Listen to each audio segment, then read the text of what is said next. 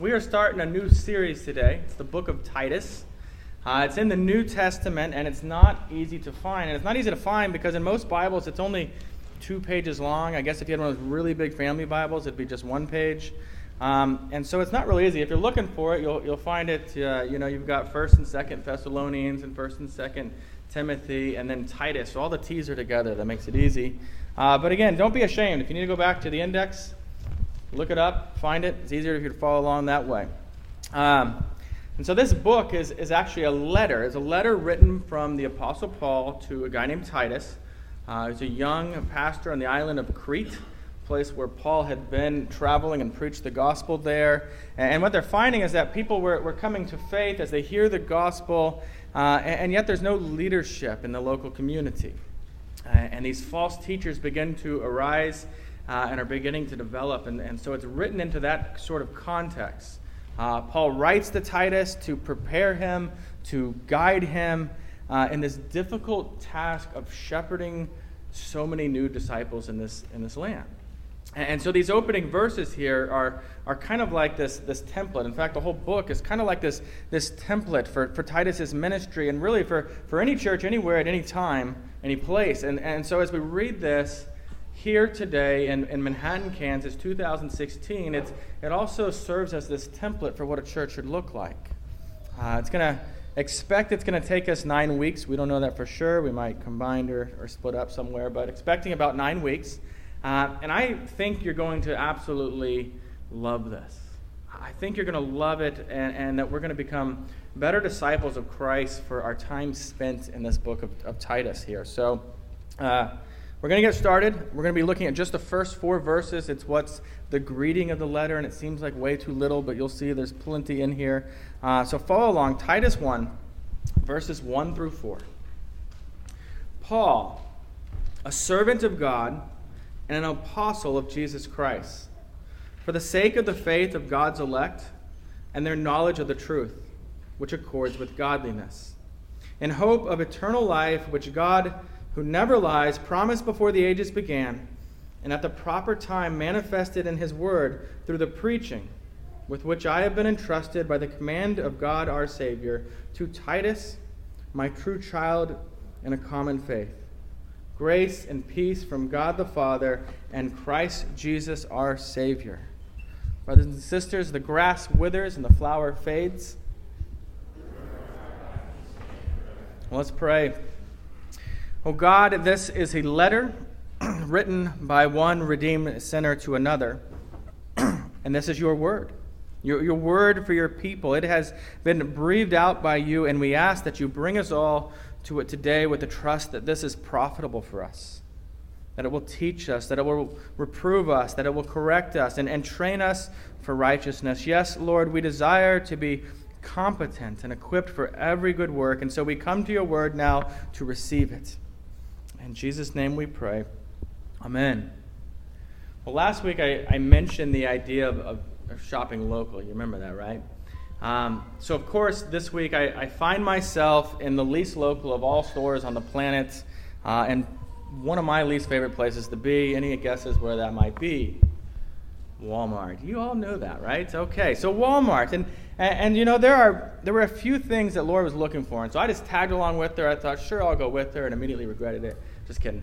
Uh, and so, you know, there I stood. I'm, I'm right outside the freezer section, and I'm just looking around bored. I should have been helping her, but I was just looking around bored, and I'm seeing these bright packages everywhere, trying to convince me that this, this food here is a wonderful choice for you to make a good meal option. And these were, were foods that had this familiar sounding ingredients when you look at them, but they've been recombined in all these really weird ways that appeal to this, uh, this American idea of, of, of, love for all things that are new. Um, you know, hash browns stuffed with cheese and vegetables. Well, that's not so bad. Uh, or a, a sausage on a stick wrapped in pancake, like a corn dog.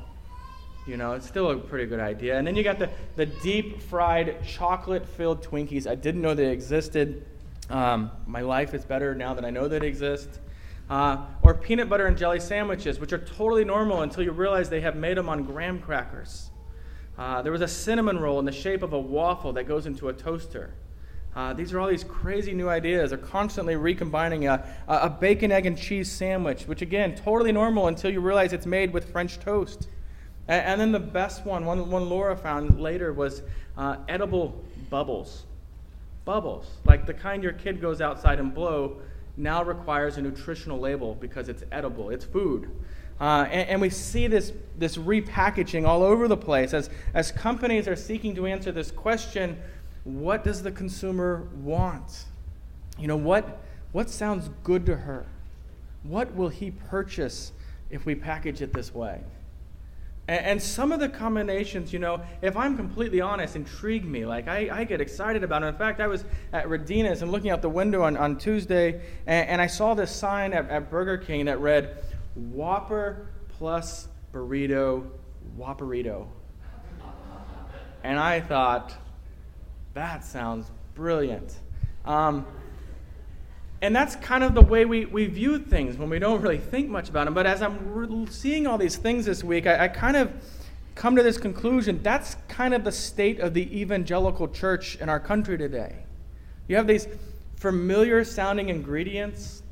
I mean, we call it worship, but it's repackaged to, to get attention. There's, you know, preservatives and artificial flavors and not a lot of substance. It's uh, novel, but, but not really spiritually healthy. You know, when you, when you go to the doctor and he says, you know what, chicken would be a really healthy option for you to eat, he, he assumes you know that he's not talking about chicken McNuggets at McDonald's. It's just assumed, right? And, and so then when we pick a book like Titus that we're going to go through, I, we pick it because it, we think it's going to help give us direction as a church family. It, it's going to help us see that, that God has intended order and structure for his church. And it teaches us that, that sound doctrine, sound doctrine feeds and fuels our hearts for living godly lives for the glory of God and, and the good of our neighbors. And so it's this reminder that we, that we want, you know, that, that what we want is not always what we need. Everything I listed probably sounded amazing to you. You're going to go out and look for these probably. But, but sometimes what we want is not what we need. You know, just like every child on the planet almost wants to go to the dinner table and find a, a bowl of ice cream and a bowl of Skittles waiting for him. That's kind of the dream. More than children, right? Some of you adults dream of that too. And, but that's why God gave parents and, and guardians, you know, because what children need to grow and to remain healthy is a meal of nourishing vegetables and protein and, and real food. You know, just to, to pick on McDonald's a, a, bit more, you know, they have that sign out front. And when I was a kid, it'd be like over a million, so many million. And, but now it's billions and billions served. And they mean how many people have come through their doors in their history. Uh, billions and billions of people served. And, and that's great. But, but how many of those billions did you, did you feed and nourish with a healthy meal? And that's, that's a question we're asking because, in, in a similar way, we need, we need to measure success not by numbers, but by whether the gospel is proclaimed inside these walls and outside these walls as we go out, uh, whether we're becoming more in love with Jesus, our Savior, and whether God is sanctifying us. That's a big word, sanctifying us. That is, are we growing more like Jesus because of the gracious work of the Holy Spirit in our lives? And so then, I hope you begin to see then why, why Titus is such an interest to us as a young church plant. Because we're not, we're not looking to be novel. There's certainly always that temptation, but that's not what we really want. You know, we're, we're looking to be obedient to the scriptures in regard to, to what a local congregation should be. And this, this letter teaches us that just that. But, but it's not just that, it's also teaching us that our Christian lives, or what our Christian lives can look like, and, and the joy that we can experience when we are following Christ with our whole hearts. So let me give you a little background. That's more of a setup there, but let me give you a little bit of a background on this letter itself. Uh, I already mentioned it was written by the Apostle Paul. You might know something about him in case you don't. Um, he was originally named Saul and he was a well respected Jewish man who hated Christians. In fact, he hated Christians so much that he got permission to travel to a city named Damascus where he wanted to arrest people uh, and, and, to send them to jail and, and to put them on trial. And on his way there, he actually encounters the resurrected Jesus who speaks to him and blinds his eyes, and, and he knows immediately who he's, who he's interacting with, that it's Christ. And, and Christ says to him, Saul, Saul, why are you persecuting me? And, and then after that, even though Saul, or what his name will become, Paul, uh, even though his eyes remain closed, he remains blind for a longer time. At this moment, he, he now knows, he could see that Jesus is real. And he believed the gospel, and, life, and Paul's life was forever changed from that moment forward.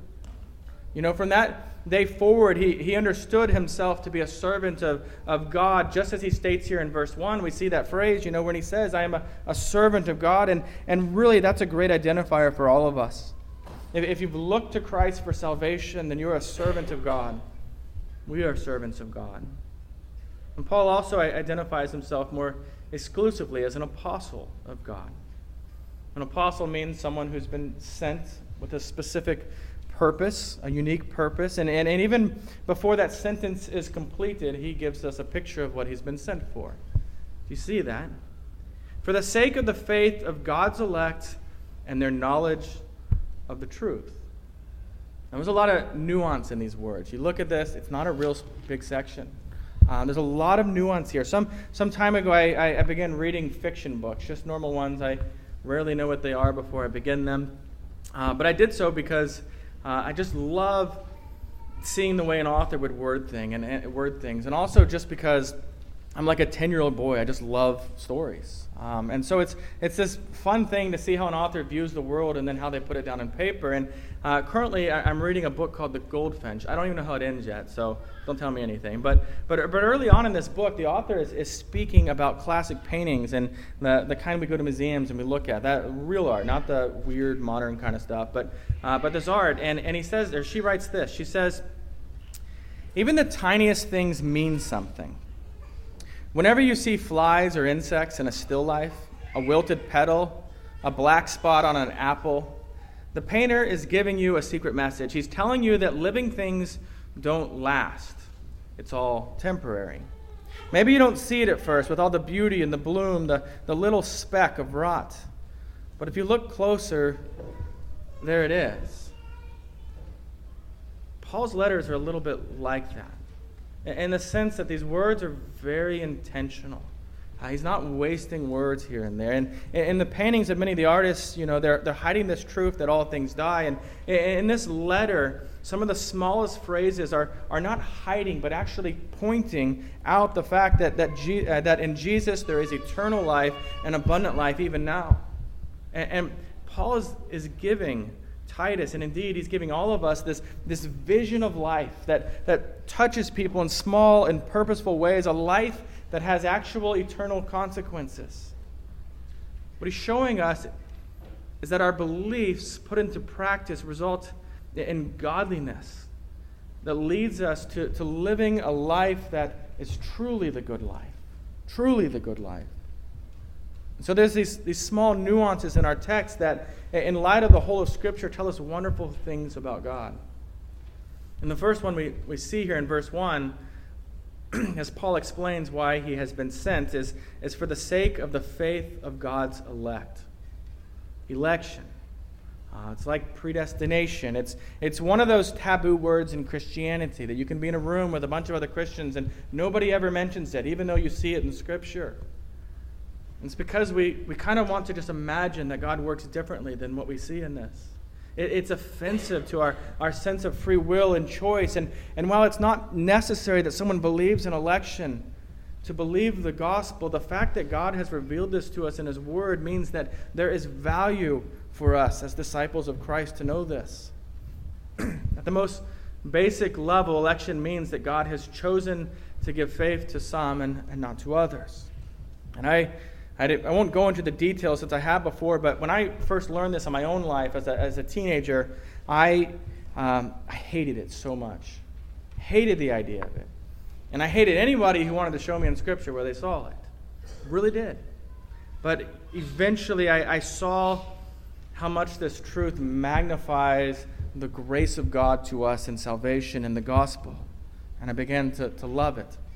Um, I think often the objection to the doctrine of election stems from uh, a false understanding of, of man, woman's, people's spiritual condition. You know, we like to, to say phrases like, people are broken. And they are, and that's an okay phrase, but, but, but our real spiritual condition is so much worse than just broken. Because we're not, we're not just broken, we're dead. And that's, that's not my word, that's, that's God's word in, in, in His scripture. Ephesians 2 1 says, And you were dead in your trespasses and sins. Dead. Do you know what, what dead people do? Dead people do nothing. Nothing at all. They do less than cats. Nothing. Do you, you know what happens when you ask a dead body to go meet you for dinner? You eat alone because dead bodies don't do anything.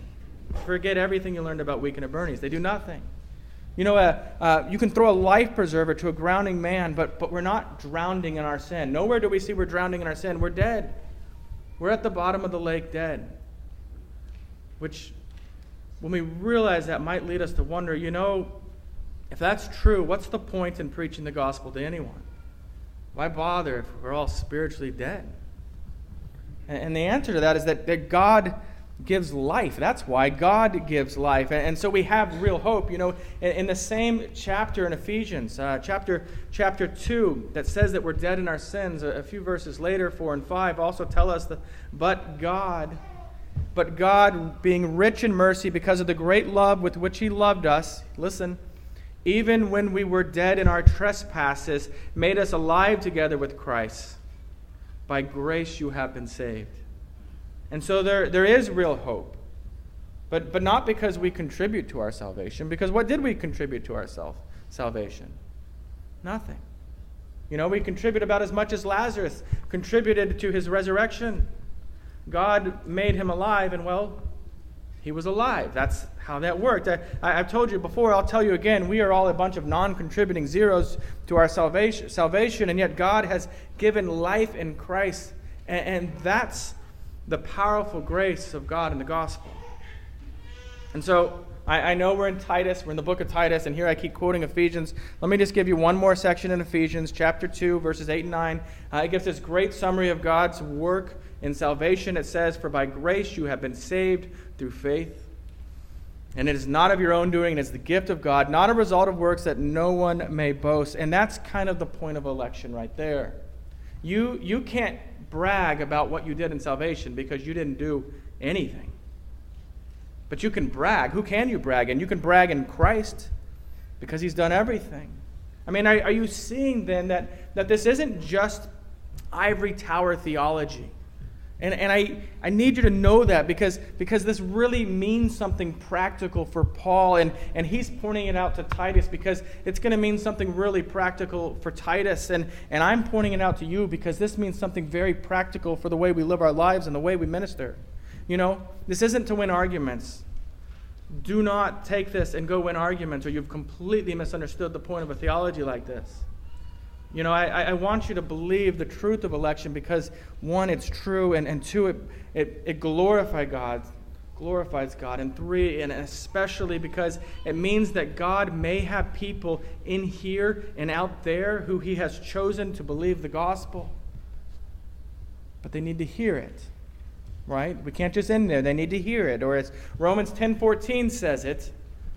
And how are they to believe in Him whom they have never heard? And how are they to hear without preaching? See, the doctrine of God's sovereign election should invigorate us for evangelism. You know, keep in, in mind then that, that this is not just a, a theology as, as hobby kind of thing for Paul.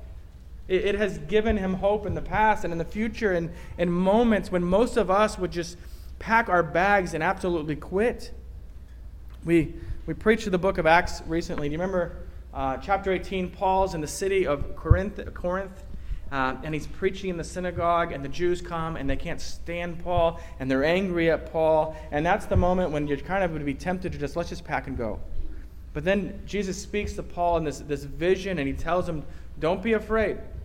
Keep speaking. And, and, then, and then he gives him the reason. He says, For I have many in this city who are my people. And, and what he means is keep preaching because there are people here who will believe the gospel. There are those that are here and they are dead in their sins and whom God intends to bring back to life. And so keep proclaiming the gospel to them and, and let God provide the faith needed to believe. But don't give up. And God has people in this city too. God has people in the, the places that He has you.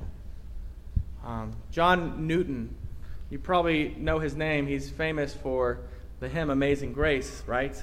Uh, you think, uh, what's behind a, a, man who writes a song like that? Uh, in 19, or 1767, yeah, a bit further, uh, in 1767, he had this, this letter exchange. Remember, before texting, that's how people talk to each other from distances. Uh, and they did this letter exchange back and forth. And one of the letters that Newton wrote, um, he wrote of how this doctrine of election, uh, which he refers to as Calvinism, has motivated his preaching of the gospel. He, he said to the young man, As to myself, if I was not a Calvinist, I would have no more hope of success in preaching to men than to horses or cows. And he means if, if this is just my words, if, if God doesn't change people, I might as well be preaching to horses and cows because no one's going to respond to anything I say. And it's not just here in, in Titus 1. Uh, we see this doctrine all over God's Word, Ephesians 1, 4 and 5. I told you I wouldn't quote Ephesians again, but here I am doing it. Um, Ephesians 1, 4 and 5. God chose us in Him before the foundation of the world that we should be holy and blameless before Him. In love, He predestined us for adoptions as sons through Jesus Christ according to the purpose of his will. So if this, if this doctrine still disturbs you, that's okay. I didn't come around in one day either. Um, but I encourage you to look to, to, Scripture, and you might just begin in Romans 9. Romans 9 is one of those, those chapters you read it, and it almost feels like someone's spying on your mind because it asks the questions, it gives the objections that you would give, uh, and then it answers those questions right in the flow. Uh, but really, you know, this, this doctrine shouldn't upset you. It should encourage you to know that there are people who will believe the gospel when we proclaim it. What, what's more encouraging than that? so that's why, why Paul ministers, as he says in verse 1, for the faith of the elect and for the knowledge, their knowledge of the truth. Um, but what we see here in the, in the details is that, that Paul desired much more than a, a simple profession of faith in, in, these people that he ministered to. He desired that they grow to live godly lives because godliness is the fruit of, of genuine faith and knowledge of the truth, some degree of it. See what that, what that what he means with that phrase, you know, when he says that phrase, the knowledge of the truth which accords with godliness. And, and take note, he's, he's not saying the, the more we know what God's demands and requirements are, the more we'll obey them. He, He's giving us a vision so that we understand this. The, the more that we understand what Jesus has done for us, the more we understand his love for us in the gospel, then the more we're going to grow in love with Christ Jesus, and the more our lives will reflect that love for Jesus and our obedience. In other words, Paul's aim was not mere converts, but disciples of Christ.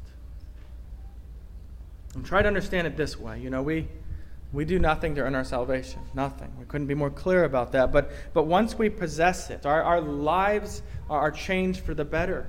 You know, the, the Christian life then is intended to be lived fully, not just salvation possessed, right? Uh, for instance, I, I could give you a car, and that car is, is yours. It, it really is yours. You do have possession of it, but unless you, you drive it around, you haven't really used the car in the way that I, I hoped you would.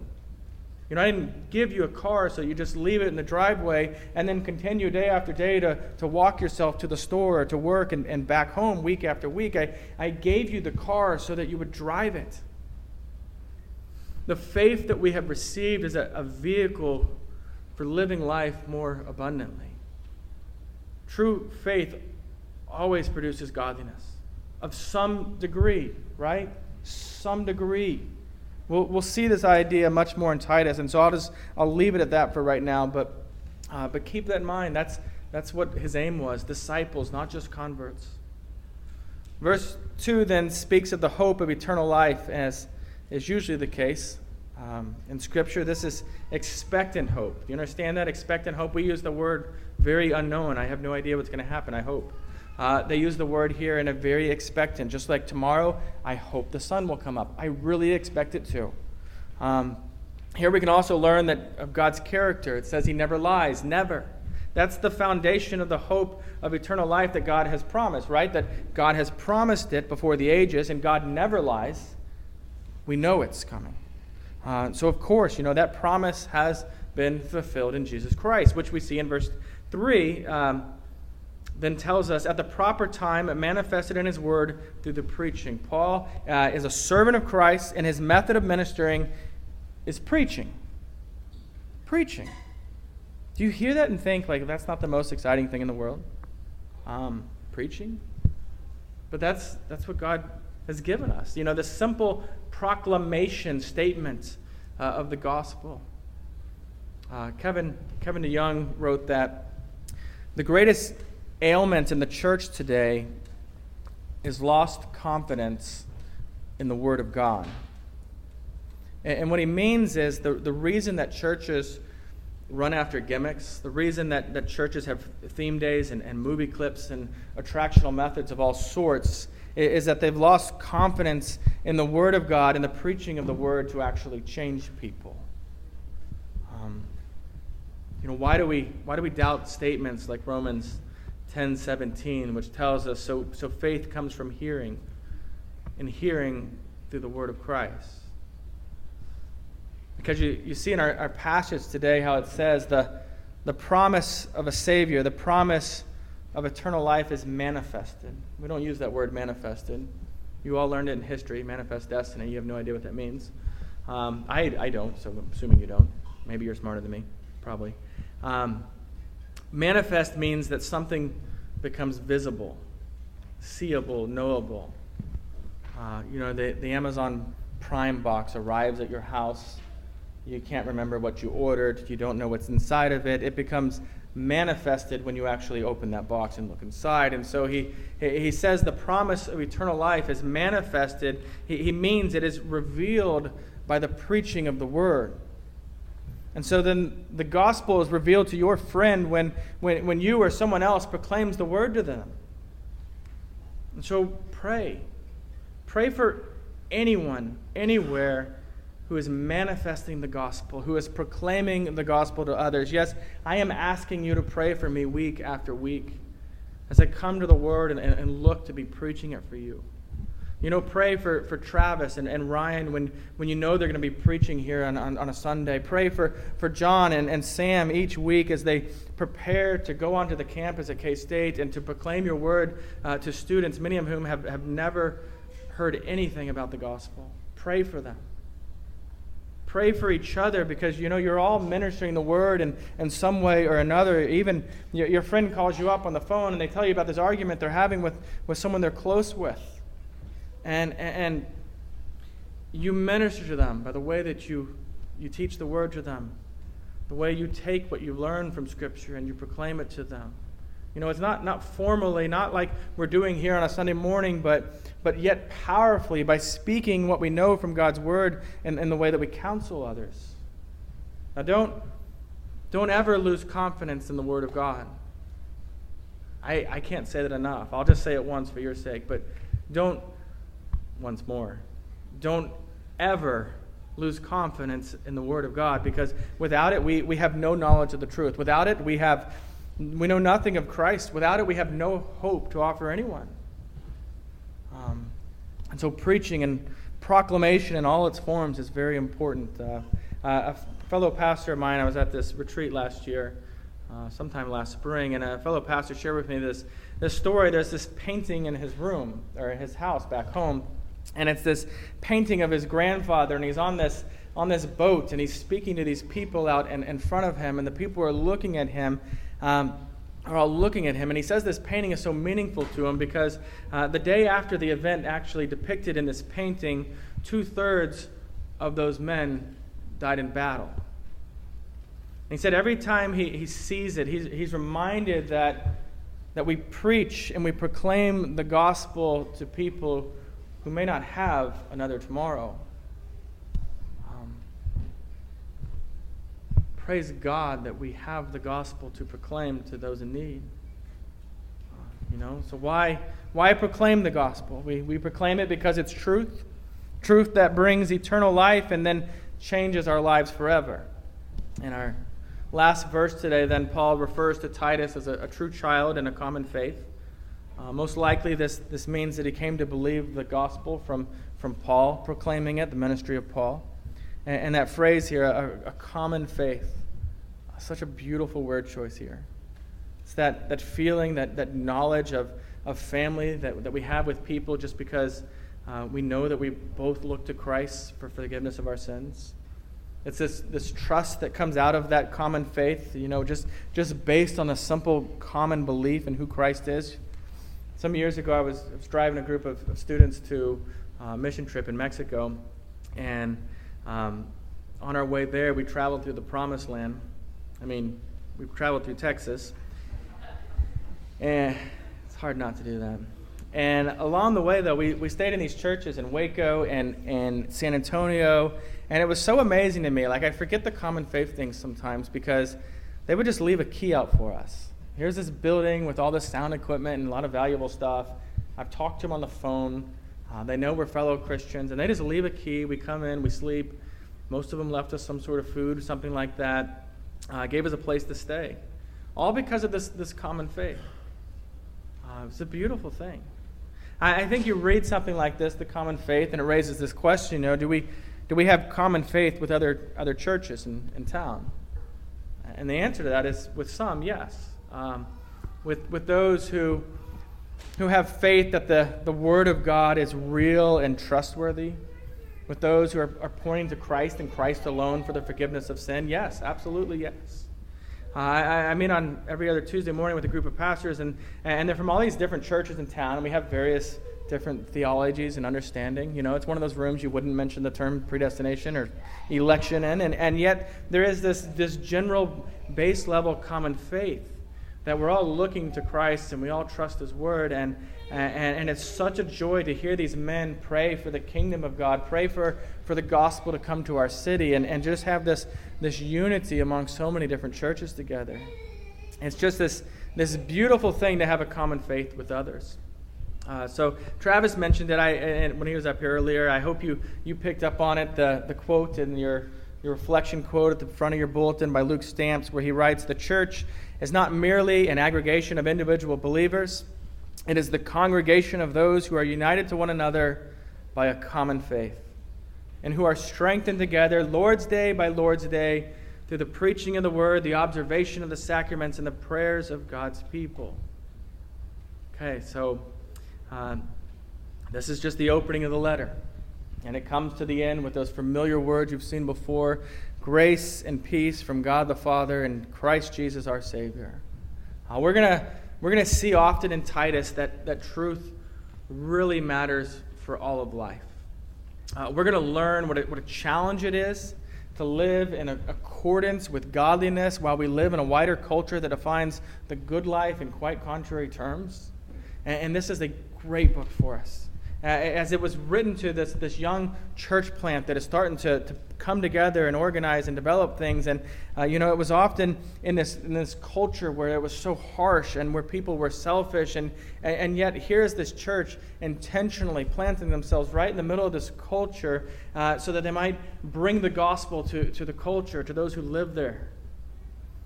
Uh, so, one last point of application, just to narrow it down to something. Uh, to ask this, this personal question. And the question is this What's, What difference has knowing the gospel made in your life this past week?